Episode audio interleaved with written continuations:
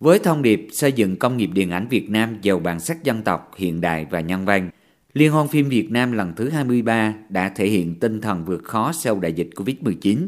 tiếp tục khẳng định là sự kiện nghệ thuật quốc gia có dấu ấn nghệ thuật cao, thu hút đông đảo các nhà hoạt động điện ảnh, các nghệ sĩ với nhiều tác phẩm điện ảnh đạt chất lượng nghệ thuật tốt, góp phần xây dựng nền văn hóa Việt Nam tiên tiến đậm đà bản sắc dân tộc. Từ 177 bộ phim tham dự, Hội đồng tuyển chọn đã chọn 146 bộ phim dự thi và phim trong chương trình toàn cảnh,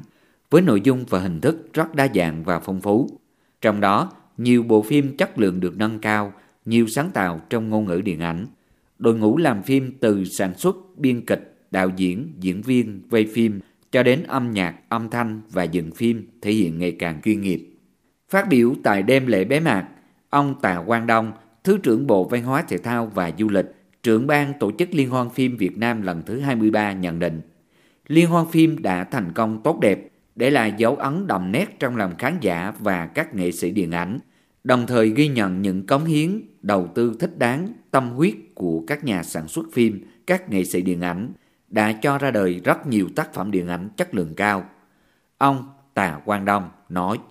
Để điện ảnh Việt Nam tiếp tục phát triển trong thời gian tới, đòi hỏi cần sự nỗ lực của các cơ quan quản lý ngành, các nhà hoạt động điện ảnh, các doanh nghiệp sản xuất, phát hành và phổ biến phim và sự ủng hộ của công chúng khán giả. Đội ngũ những người hoạt động điện ảnh, các nghệ sĩ phải vững vàng về bản lĩnh chính trị, tư tưởng, không ngừng học hỏi, nâng cao trình độ để vừa tiếp thu được tinh hoa của điện ảnh thế giới, vừa giữ gìn và phát huy bản sắc văn hóa dân tộc Việt Nam để có những tác phẩm xuất sắc thu hút công chúng khán giả, góp phần xây dựng điện ảnh trở thành nền công nghiệp văn hóa và vươn ra thị trường quốc tế.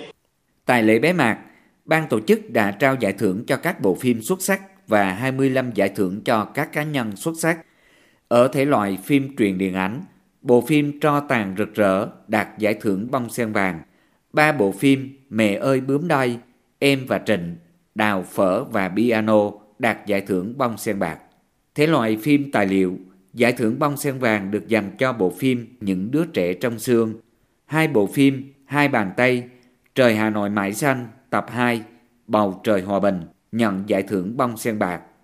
Thể loại phim khoa học, phim nghiên cứu về ứng dụng công nghệ trong chữa cháy đạt giải bông sen vàng, phim rác chìm đạt giải bông sen bạc. Với thể loại phim hoạt hình, giải thưởng bông sen vàng dành cho phim Giấc mơ của con. Hai phim Nụ cười và Bà của Đỗ Đỏ đạt giải thưởng bông sen bạc. Riêng bộ phim Đất rừng phương Nam không nhận được bất kỳ hạng mục giải thưởng nào.